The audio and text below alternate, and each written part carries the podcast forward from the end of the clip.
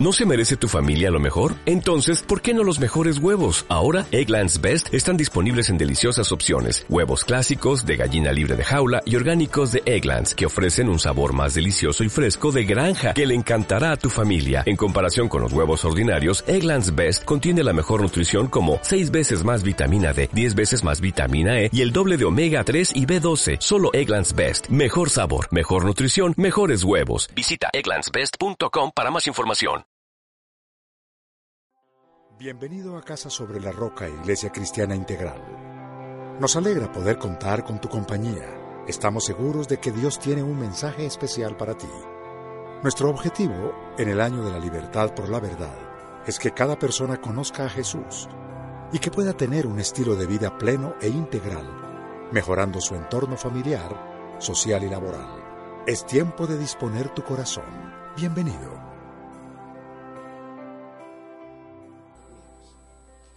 A mí me corresponde hablar de un tema, como dice el pastor, lo dijo ahora, de actualidad, pero no solamente es de actualidad, es prehistórico. Es prehistórico. Pero estamos en la actualidad y el tema es la paz. Les voy a dar el autor, el capítulo y el versículo del cual nos vamos nosotros a depender de él el significado del tema que vamos a tratar. Pero por favor, no lo vamos a sacar todavía en visa. Solamente voy a decirles a ustedes el autor, el capítulo y el versículo. ¿Por qué motivo? Porque muchos ya lo conocemos, lo tienen dentro de su corazón. Y los que tienen Biblia se van a ver tentados a buscarlo. Por favor, no lo hagan aún. Lo vamos a hacer después de, cierta, de cierto tiempo. Es Juan capítulo 14, versículo 27. Todos lo conocemos.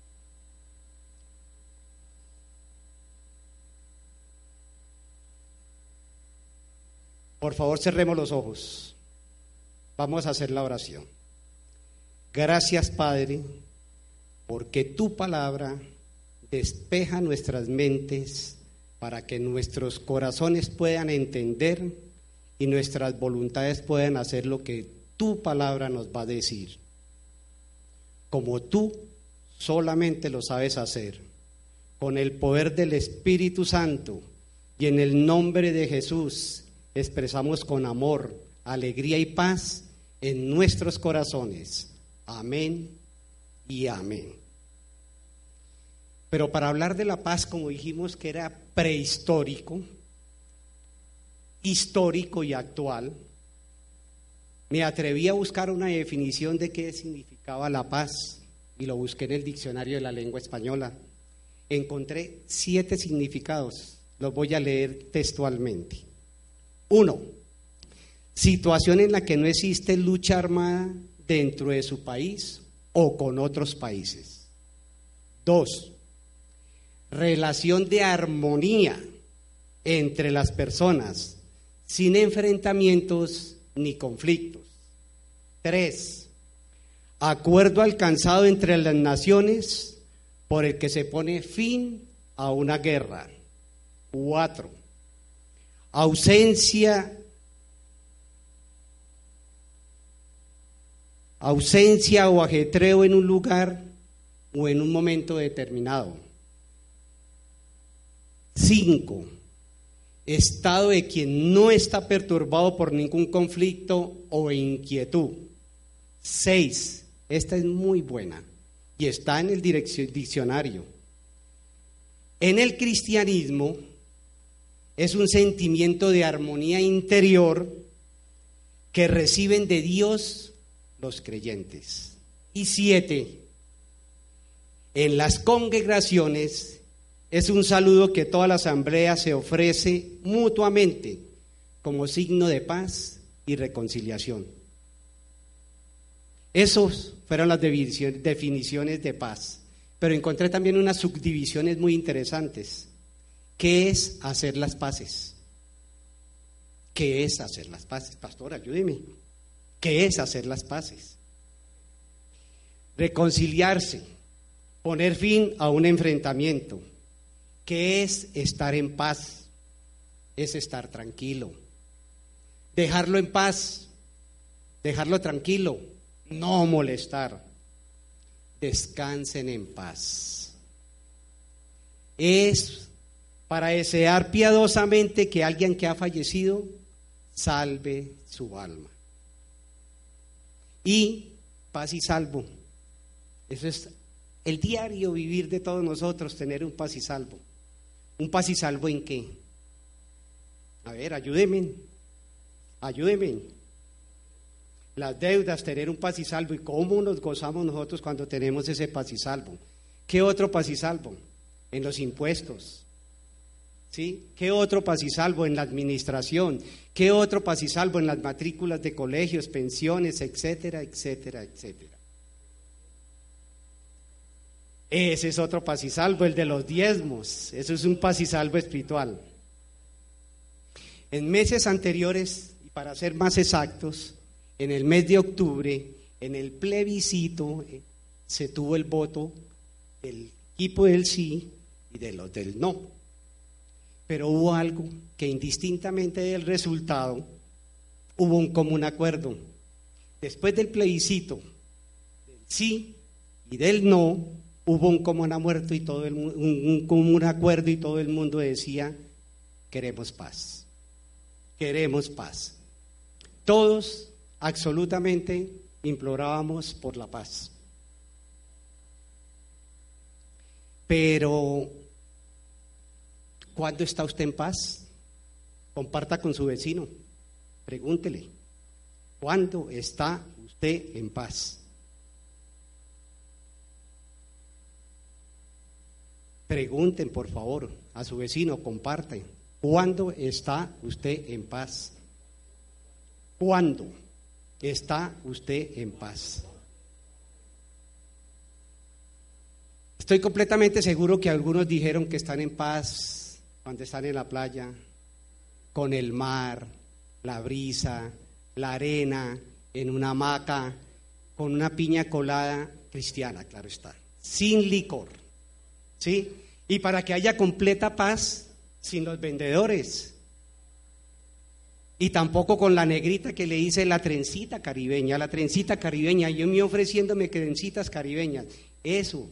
Otros dirán que estamos en paz cuando Estamos descansando, leyendo y escuchando música.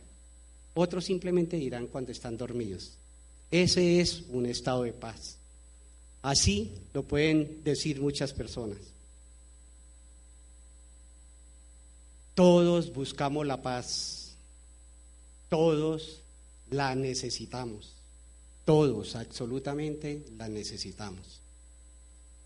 Como decíamos, en ese día del plebiscito hubo marchas, hubo pancartas, hubo arengas, hubo acuerdos, todos diríamos queremos paz, queremos paz. Absolutamente todos decíamos en ese común acuerdo. Pero si escudriñamos de dentro de esa multitud de gentes que habían, en esos ríos humanos que pasaban en las marchas, encontrábamos rostros que nos mostraban ira, que nos mostraban enojo, que nos mostraban angustia y sin embargo decían, queremos paz. Queremos paz. Rostros que personas que acaban de maltratar a su esposa, de maltratar a sus hijos, de tener un conflicto con su prójimo, inclusive con agresión verbal y física, y sin embargo queremos paz. Queremos paz. ¿De cuál paz estamos hablando? Nosotros sabemos en este momento, y se firmó un acuerdo de paz en Colombia. Hasta ahí vamos a dejar ese tema. Lo terminamos y lo concluyamos. ¿Cuál paz estábamos diciendo nosotros, verdad? Pero es que la paz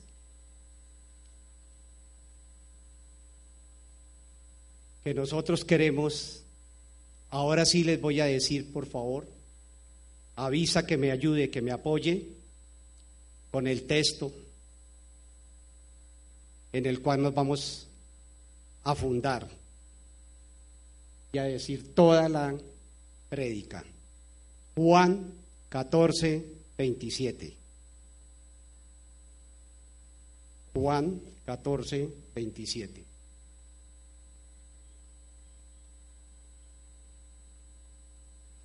Lo utilicé en Reina Valera. Dice, la paz os dejo, mi paz os doy. Yo no os la doy como el mundo la da. No se turbe vuestro corazón ni tenga miedo. Pero ahora la lucha por la paz es diferente. Y estoy diciendo que prehistóricamente se luchaba por la paz. Era tribus contra tribus, a dominios, a organizar quién ganaba y conseguía la paz. Siempre después de un conflicto, de una guerra, entre comillas, buscábamos la paz. En la actualidad, Jesús Cristo nos dejó esto. Esa es la actualidad y esa es la historia que nos dejó Jesucristo cuando nos dejó su paz. En la historia.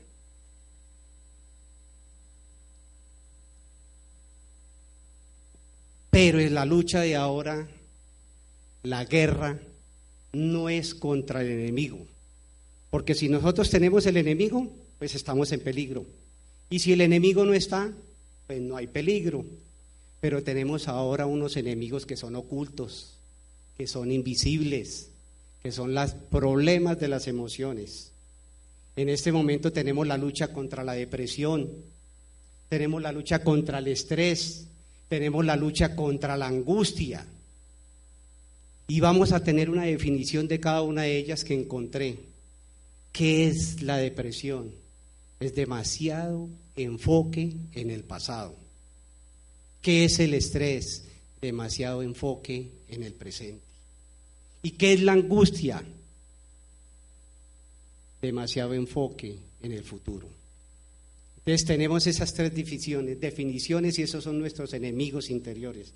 Esas son nuestras luchas internas con las cuales tenemos que estar pasando ahora.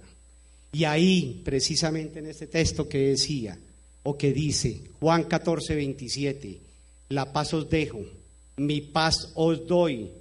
Yo no, no la os doy como el mundo la da, no se turbe vuestro corazón ni tenga miedo. La paz os dejo, mi paz os doy. Entonces ya está hablando de otra paz. Ya tenemos dos clases de paz.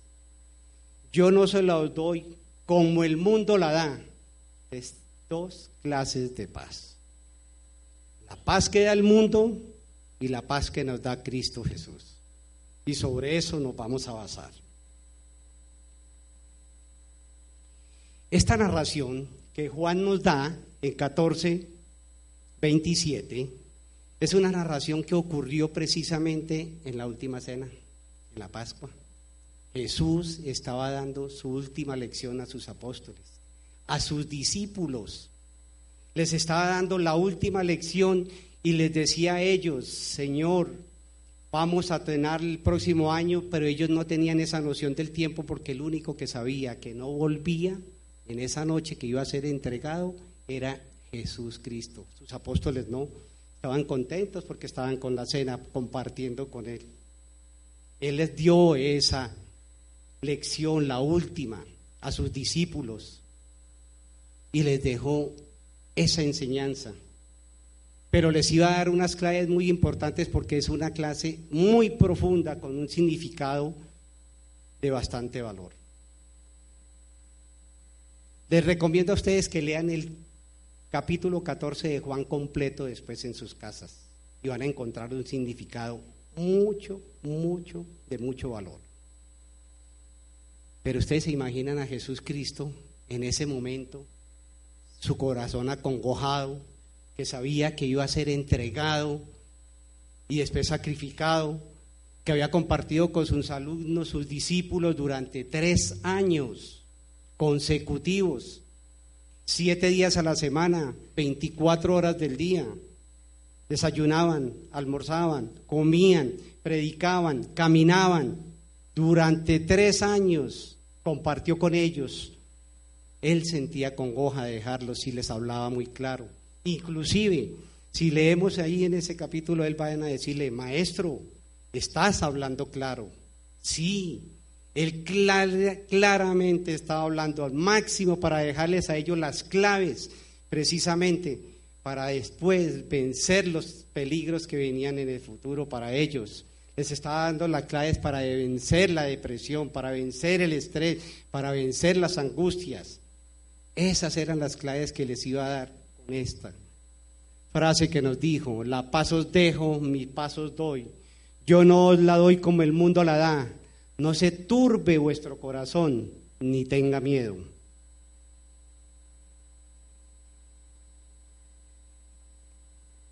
Si vamos a ver, por favor, Visa, me apoya nuevamente con Juan 14, 27.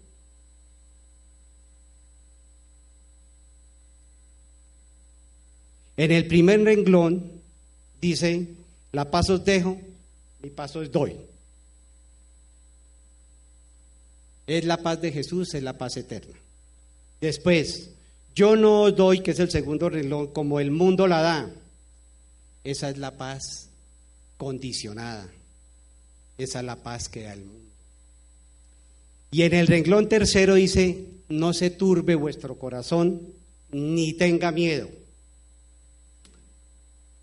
Es decir, sin miedo en el corazón y sin confusión en la mente. Turbar es tener confusión en la mente. Tres cosas después han sido una base total en el aprendizaje del tema de la paz. En el mismo capítulo de Juan, en el mismo capítulo de Juan 14, 1 al 3. No se angustien confíen en Dios y confíen también en mí.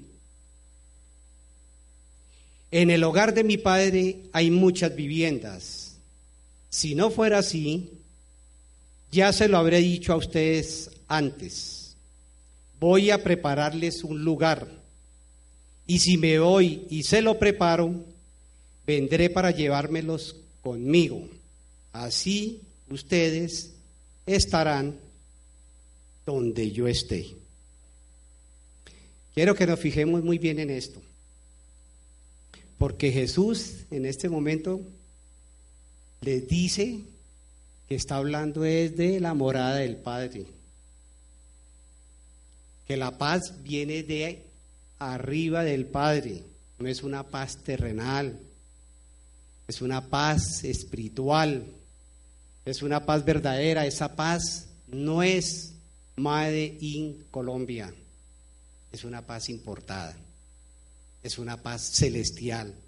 Es una paz que viene del cielo. Es una paz que tiene unas grandes garantías para ser importada. No paga impuestos, no tiene aranceles, no tiene aduana. Es una paz directa que Jesús Cristo nos entregó a nosotros. No como la da el mundo. Es una paz eterna que está entregando Cristo. Y cuando nosotros hablamos de esa paz espiritual, Él nos enseñó a nosotros claves importantes en esa, en esa forma, de decirnos cómo vencíamos nosotros esos enemigos interiores, esos enemigos invisibles, esos enemigos que atacan peor que cualquier otra forma cuando tiene uno el enemigo visible. Él dijo, yo les voy a organizar, voy adelante y vendré por ustedes y ustedes estarán donde yo esté.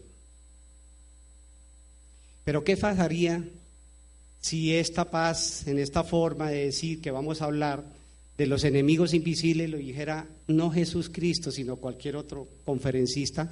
Lo primero que atacaría es en la forma social. Diría, ¿qué pasará ahora que subió el presidente de Estados Unidos? ¿Qué va a pasar? ¿Qué pasará en Venezuela? ¿Qué pasará con el petróleo y por ende el valor que afecta directamente al dólar? ¿Qué pasará en Colombia ahora que se firmó la paz? ¿Qué va a pasar? ¿Qué pasará con ISIS en el oriente? ¿Qué va a pasar? ¿Qué va a pasar? ¿Qué va a pasar? Vamos a seguir preguntándonos. Siempre nos vamos a seguir preguntando eso. La paz que Dios nos da no es de este mundo, viene de Dios. Y al dar esta clave Jesús, que es la última clase que le está dando a sus discípulos, para terminar su clase, dice en el último versículo del capítulo 16 de Juan, en el último versículo del capítulo 14 de Juan, va a entregarles a ellos el punto final de su conferencia. Porque a partir del capítulo 17, Jesús Cristo se comunica únicamente con su Padre. En ese versículo 33 del capítulo 16 dice, estas cosas os he, hablado para que en mí tengan paz. De Reina Valera. Estas cosas os he hablado para que en mí tenga paz. Esta parte ya la sabemos todos. En el mundo tendréis aflicción, pero confía, yo ya he vencido al mundo. En el mundo tendréis aflicción, pero confía, yo he vencido al mundo. Nosotros, escúchenme bien, nosotros, siempre que buscamos la solución a un problema, esa solución se nos convierte en el siguiente problema. ¿Me hago entender? Cuando nosotros tenemos la solución a un problema, esa solución después se convierte en un problema. Vamos a hablarlo. En mi casa tengo un ratón. Es un problema. Consigo un gato. Se va el ratón. Se va el problema. Pero queda el gato. Me queda el problema. Consigo un perro. Se me va el gato. Se va el problema. Me queda el perro. Me queda un problema. Consigo un tigre. Se va el perro. Se va el problema. El tigre es agresivo, no me deja entrar. Eh, quedo con el problema consigo un elefante, se va el tigre, se va el problema, me queda el elefante, no tengo espacio para entrar en la casa, consigo el ratón. La solución a un problema de hoy puede ser el problema del mañana. Y aquí ahora podemos ver personas en este momento que le oran a Dios, le claman a Dios, y le dicen, Señor, dame la ayuda idónea. Señor, dame la ayuda idóneo. Estoy en esta soledad que me mata, me deprime, me estresa, me angustia. Señor, dame la ayuda idóneo. Dios lo escucha. ¿Y sabe qué? Le entrega esa ayuda idónea. Le entrega ese ayuda idóneo. ¿Y ustedes creen que esa persona ya no vuelve a tener problemas jamás? ¿Que no se vuelve a quejar jamás? Al mes vuelve y le clama a Dios. ¿Y sabe qué se está quejando? Del ayuda idóneo, de la ayuda idónea. Esa fue la solución que le dio, le quitó la soledad, le dio la ayuda idónea y todo. Por eso nosotros tenemos que tener muy claro ese concepto de tiempo y espacio donde nosotros no podemos conseguir la paz en este mundo porque esa es circunstancial.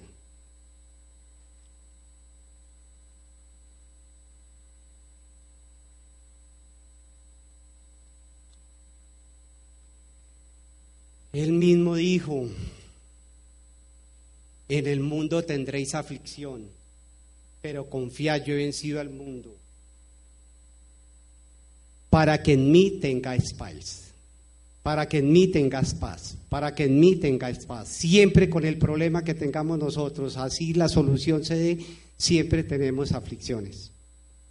Todos aquellos que se apartan de la voluntad de Dios tienen problemas.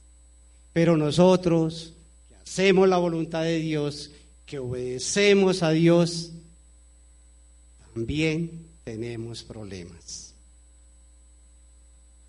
Sí, pero en mí tendréis paz. Nosotros los creyentes, los que obedecemos la voluntad de Dios, estamos apoyados en Dios porque Él ya venció el mundo.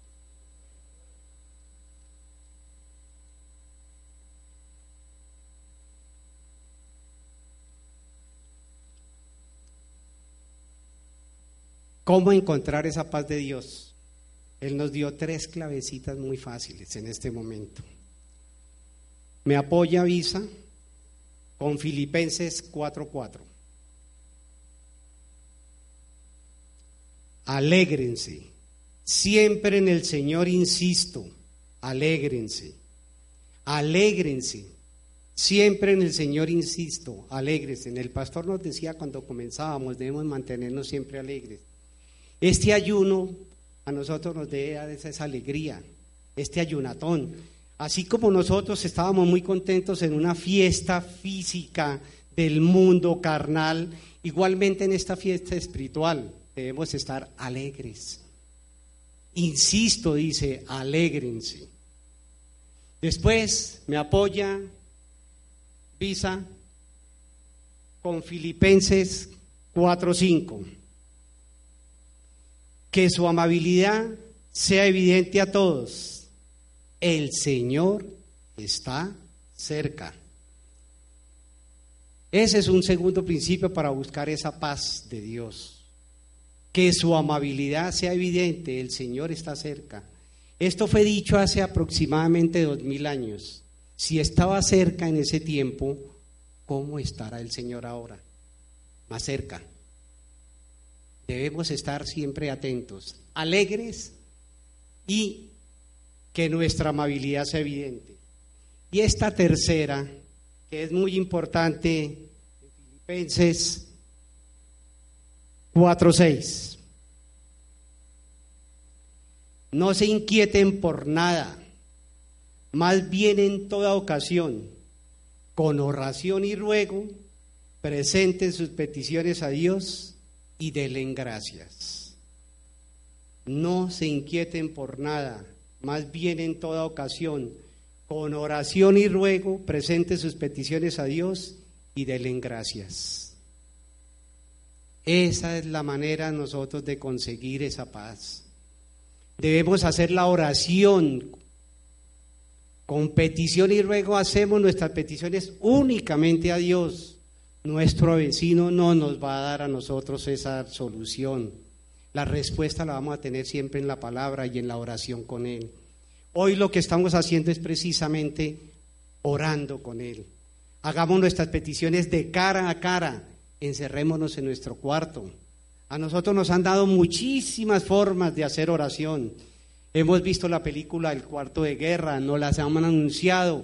Enciérrense y hablen con Él, humíllensele, póstrensele a Él para que después no tengan que humillársele al jefe, para que no tengan que humillarse en el trabajo, para que no tengan que humillársele al vecino. Póstresen ante Él, esa es la manera de conseguir absolutamente la oración con Dios. Y que después de que salgan de ese cuarto, salgan, listo, estoy en paz con Dios. Y no después que hagan una oración de dos minuticos nomás, no se encierran y salen allá y se encuentran al vecino o a la vecina y ¡ay! Ahí sí, ahí sí empezamos nosotros a decir, ¿por qué no nos humillamos ante el poderoso al que todo lo puede hacer? El que es el dueño de todo absolutamente y nos da las soluciones, las soluciones verdaderas. Él deja la paz eterna. Con Él es que tenemos nosotros que hacer. Y denle gracias. Cuando tenemos el problema, ay Señor, por favor, este problema. Empecemos a darle gracias. Dígale, Señor, ¿recuerdas hace tres años me sacaste de esa deuda? Hace tres años me sacaste de cante problema que tenía esos intereses. Hace dos años que tenía el abogado, también pude solucionarlo. Hace un año tuve una enfermedad, un diagnóstico, salí adelante. Me has dado soluciones, ¿cierto? Y ahora miras el problema y dices, eso no es nada. Todo lo que me ha dado ya Dios, esto ya no es nada. Pero el problema, como dijimos anteriormente, es emocional. Va donde tú vayas. Y la forma de salir de él es con la oración.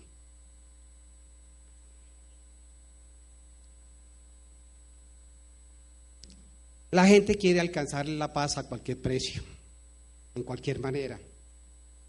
Nosotros en este momento codijimos que queríamos el paz y salvo para estar tranquilos y vamos a obtener el paz y salvo espiritual. ¿Cómo lo vamos a obtener? De una forma muy sencilla, entre comillas, muy sencilla. Cuando Jesús nos dijo a nosotros, en Juan 14, 16, 33, estas cosas os he hablado para que en mí tengan paz.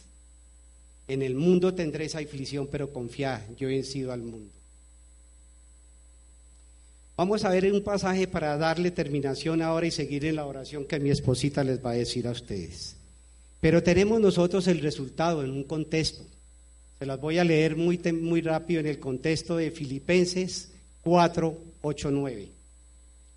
Por último, hermanos, consideren bien todo lo verdadero, todo lo respetable, todo lo justo, todo lo puro, todo lo amable, todo lo digno de admiración, en fin, todo lo que sea excelente o merezca elogio. Y en el 9 nos dice, pongan en práctica lo que de mí han aprendido, recibido y oído, y lo que han visto en mí, y el Dios de paz estará con ustedes. Voy a terminar en Salmo 37.5, parte B, que dice, Salmo 37.5, parte B.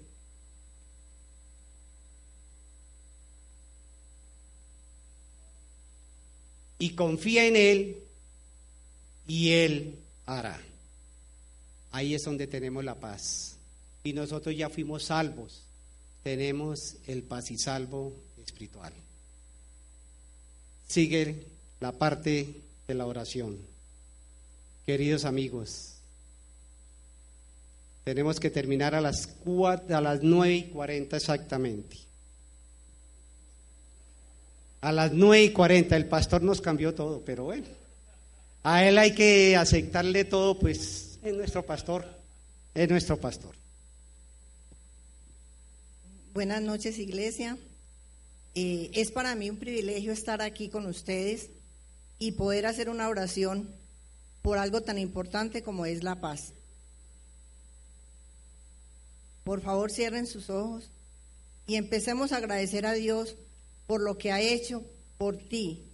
Empieza a ver las cosas de diferente manera y no te inquietes por nada. Más bien, en toda ocasión, con oración y ruego, presenta tus peticiones a Dios y denle gracias. Y la paz de Dios, que sobrepasa todo entendimiento, cuidará a tus corazones.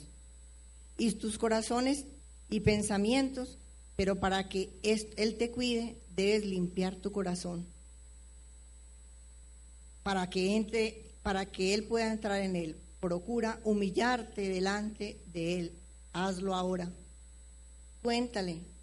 Empieza a conectarte con Él, con tu mente, con tu corazón, con tu alma. Siéntelo. Míralo sentado a la diestra de Dios Padre. Esto es paz. Cuéntale tus problemas, tus enfermedades. Para Él no hay nada imposible los cánceres, las enfermedades, esas células, Él las puede renovar. Recuerda que Él creó este universo, que Él creó el sol, las estrellas, que Él sostiene este universo con sus manos y esa enfermedad tuya y esos problemas son pequeñitos para Él. Esas deudas se las puedes dejar a Él no dejes a Dios en segundo plano. Él es el primero, que sea el primero en tu vida. No lo dejes de último. Enamórate de Él como Él está enamorado de ti.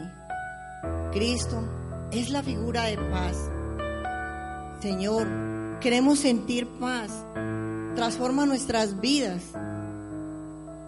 nuestros corazones. Bendícenos. No queremos ser igual. Queremos cada día ser diferentes, Señor. Bendice, Señor, a nuestra iglesia. Bendice y sánala. Llénala de paz, Señor. Llena nuestros hogares. Trae paz a nuestros hijos.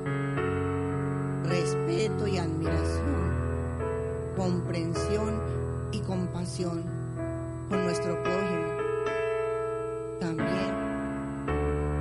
Así como tú lo tienes con nosotros. Te pedimos paz para nuestro país. Paz para los exguerrilleros no sea solo un tratado en una mesa de negociaciones, Padre.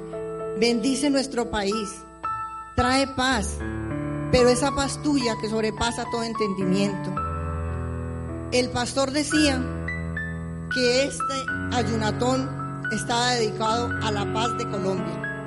Iglesia, si ustedes quieren paz para Colombia, por favor les pido que de rodillas y humillándonos ante Dios, le pidamos paz para nuestro país. Por favor, hagámoslo ahora.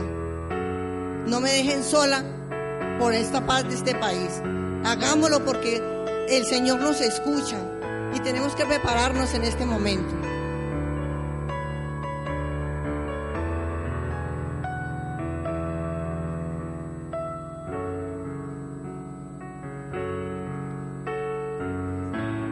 Señor, escucha tu iglesia. Espíritu Santo, te pido que estés en todos los rincones de esta iglesia, Padre. Que te esparzas, Espíritu Santo. Deja tu espíritu en cada rincón, pero antes de cada rincón en nuestros corazones y en los corazones de todos los dirigentes de este país, en el presidente, en los exguerrilleros, en todas partes, Señor. Que nosotros brillemos, que seamos buenos cristianos. Un buen cristiano tiene que ser un cristiano con paz, pero no puede haber paz donde hay un corazón con odio, donde hay rencores, donde hay rencillas, donde pensamos inimidades. Señor, te pido la paz para mi país. Te lo imploramos, Señor. Te lo suplicamos, Señor. Ten compasión, Señor, de nuestro país, Señor. Lleva mucho tiempo, Señor. Padre Santo, te lo suplicamos que haya paz para nuestro país, que sea una Colombia donde todo el mundo quiera vivir en ella, Señor. Te lo pedimos, Espíritu Santo. Hoy y para siempre, que todo el mundo tenga que mirar de nuestro país, Señor, que sea el mejor país del mundo, paz. Paz, Señor. Te pido paz para mi país. Señor, te lo imploramos, te lo suplicamos de rodillas, Señor. Tú has dicho que si tu pueblo se humilla y ora, tú lo escucharás, Señor. Escuchas a un país que ha sufrido, Señor. Escucha a los países, a las personas, Señor, que han sufrido, a todos los desplazados, a los que han perdido, Señor, a todos sus seres queridos, Señor. Te lo pedimos, Padre Santo, porque tú siempre nos has escuchado y hoy te pido que inclines tu oído, Señor, para que nos escuches, Padre. Te lo suplicamos, Señor. Escúchanos, Señor. Queremos paz. Queremos paz, paz para nuestro país, Señor. Te la pedimos por todos, todos los mares, por todas partes, Señor. Que haya paz, paz y paz. Gracias, Señor. Señor. Que viva Colombia pero que viva en paz, Señor. Gracias, Padre Santo, porque este día es un día especial para alabarte, para bendecirte y porque vamos a ver muy pronto la paz, pero no vamos a ver la paz en un tratado, no vamos a ver la paz que solamente estén firmando, vamos a ver es la paz en los corazones de todos los colombianos, pero la paz sea que tú reines, Señor, que tú siempre, que te estemos alabando, Padre, porque tú eres el rey, Señor. Que siempre vayan a decir, hay paz en Colombia, porque el que reina, el rey, es Jesús. Señor, gracias. Inclinamos ante ti, Padre Santo. Sabemos que Dios habló a tu corazón con una palabra especial. Repite en voz alta después de mí esta sencilla oración. Amado Jesús, te doy gracias Reconozco que soy pecador, pero también reconozco que tú, Jesús, eres Dios, que te hiciste hombre, moriste y resucitaste. Te abro la puerta de mi corazón. Haz de mí la persona que tú quieres que yo sea. Te recibo ahora mismo como mi Señor y mi Salvador. En Cristo Jesús. Amén. Si acabas de hacer esta oración, la palabra de Dios dice que naciste de nuevo. Eres una nueva persona. Te invitamos a dar el siguiente paso en tu proceso. Conéctate con nosotros. En Casa Roca somos una iglesia de amor y queremos acompañarte y ayudarte en esta nueva vida. Ingresa a www.casarroca.org. Seguimos en contacto.